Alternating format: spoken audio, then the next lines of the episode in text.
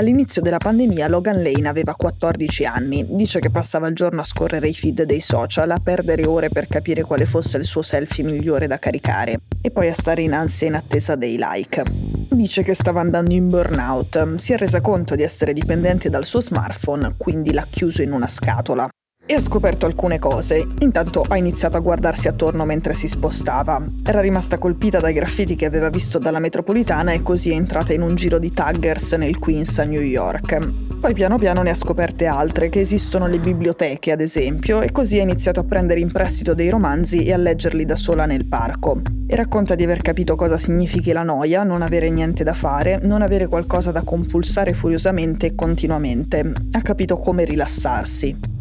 Il mattino ha iniziato a svegliarsi alle 7 senza bisogno della sveglia perché si addormentava molto meglio senza guardare lo schermo la sera. Finita la pandemia, a 17 anni, ha scoperto che anche qualcun altro aveva i suoi stessi problemi e aveva individuato nella stessa cosa la causa. Qualcun altro aveva messo il suo cellulare in una scatola. Così Logan Lane e un suo amico hanno messo in piedi una specie di circolo, un gruppetto che hanno chiamato il Club dei Luddisti. Ormai sono in 25, ma non è facilissimo reclutare altri adolescenti disposti a rinunciare allo smartphone. Perfino i genitori di Logan non sono convinti. Dicono che adesso, così, non possono più controllarla.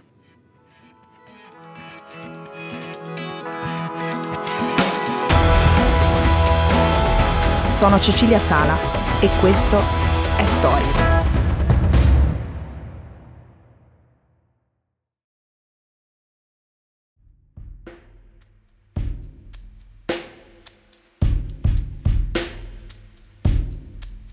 Nell'aprile del 1992 Chris McCandles si incamminò da solo negli immensi spazi selvaggi dell'Alaska. Due anni prima, finiti gli studi, aveva abbandonato tutti i suoi averi e donato tutti i suoi risparmi in beneficenza voleva lasciare la civiltà per immergersi nella natura.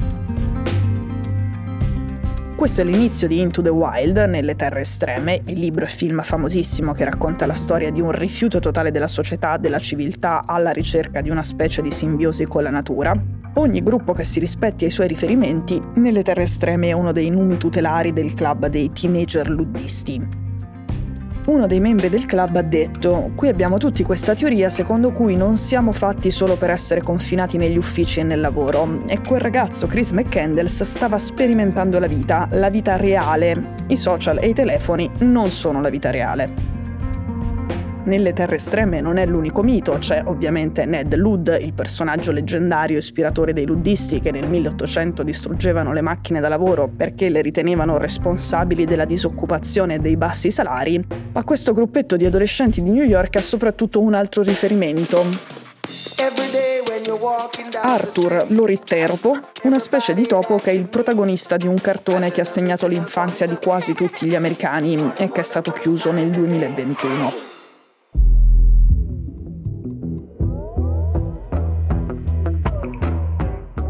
Il club dei giovani luddisti è piaciuto molto ad Arianna Huffington, la fondatrice di Huffington Post. In un suo post su LinkedIn ha scritto che è molto bello che dei ragazzini promuovano uno stile di vita libero da social e tecnologia, essendo cresciuti tutti su Instagram e TikTok hanno sempre vissuto una vita always on, sempre online, e ora ne hanno abbastanza. Da questo post è nato un dibattito. Alcuni genitori non sono certi che tutto questo sia una buona idea. È vero che gli smartphone provocano nuovi malesseri ai loro figli, ma sono anche un modo comodo per tenerli sotto controllo e anche per tenerli occupati. Proprio i genitori di Logan Lane hanno raccontato che quando la figlia è andata via per una gita scolastica loro erano sconvolti dal fatto che lei non volesse portare con sé il cellulare. In quel momento erano nove mesi che Logan non usava più lo smartphone. Il padre di Logan è un ingegnere informatico, ha detto che è vero, con la tecnologia ci sono dei problemi, ma con gli smartphone nelle mani dei figli i genitori sono più tranquilli. Alla fine hanno trovato un rimedio, un flip smartphone, un cellulare a conchiglia, in cui lo schermo non è sempre visibile così da non essere perennemente pronti a guardare subito like, notifiche e non avere l'istinto di rispondere istantaneamente ai messaggi e ai commenti. Un compromesso. Negli Stati Uniti il 53% dei bambini ha lo smartphone dall'età di 11 anni. Secondo gli studi pubblicati dal Washington Post, il 50% degli adolescenti si sente dipendente dagli smartphone e questo sarebbe correlato all'aumento dei problemi di salute mentale tra gli adolescenti. Adriana Stesi è una psichiatra, sta in Arkansas, lavora per lo più con studenti delle scuole superiori universitari, chiede regolarmente ai suoi pazienti di aprire i loro telefoni e mostrarle quanto tempo passano davanti allo smartphone ogni giorno. Lei dice, raramente ne trovo uno che ci stia meno di 9 ore al giorno. Poi Adriana consiglia a quei ragazzi di eliminare almeno un'app, poi la volta dopo, la seduta dopo, un'altra app, piano piano varie app. Ma se si arriva a TikTok, che spesso è quella che mangia più ore in assoluto, a quel punto le rispondono che è un'ipotesi fuori dal mondo e in parecchi abbandonano la terapia. Adriana ha preso una decisione un po' drastica, ha deciso di eliminare completamente lo smartphone dalla vita dei suoi figli. Ne ha quattro. Dice, non comprerò mai uno smartphone per loro, se ne vogliono uno quando compiano 18 anni e hanno un lavoro se lo comprano da soli. Risultato, per una delle sue figlie la vita è diventata un inferno. È l'unica della classe senza uno smartphone, è completamente fuori dalle chiacchiere, dai gossip, dai confronti sui compiti in classe dai programmi che fanno tra loro i suoi compagni.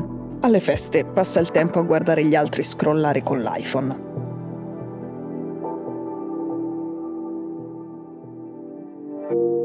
Adesso il club dei teenager ha nuovi problemi da affrontare. Alcuni dei membri il prossimo anno andranno al college e lì senza lo smartphone sarà più dura. In più qualcuno li ha accusati di essere un gruppo di snob, di potersi permettere di farsi questo genere di problemi perché alla fine i membri del club sono tutti ricchi, vengono tutti da buone famiglie. Logan dice che l'accusa di classismo l'ha colpita molto, che ci pensa spesso, ma che poi è arrivata alla conclusione che tutto sommato è colpa del sistema più che sua. L'ingiustizia è che per far parte di questo mondo, avere successo e guadagnare o anche solo cavartela col minimo indispensabile, devi, per forza, stare connesso senza pause.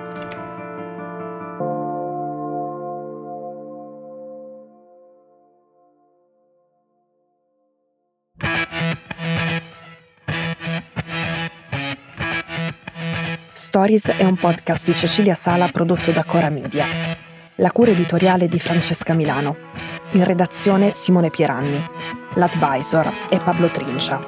La producer è Monica De Benedictis. La post-produzione e il sound design sono di Daniele Marinello.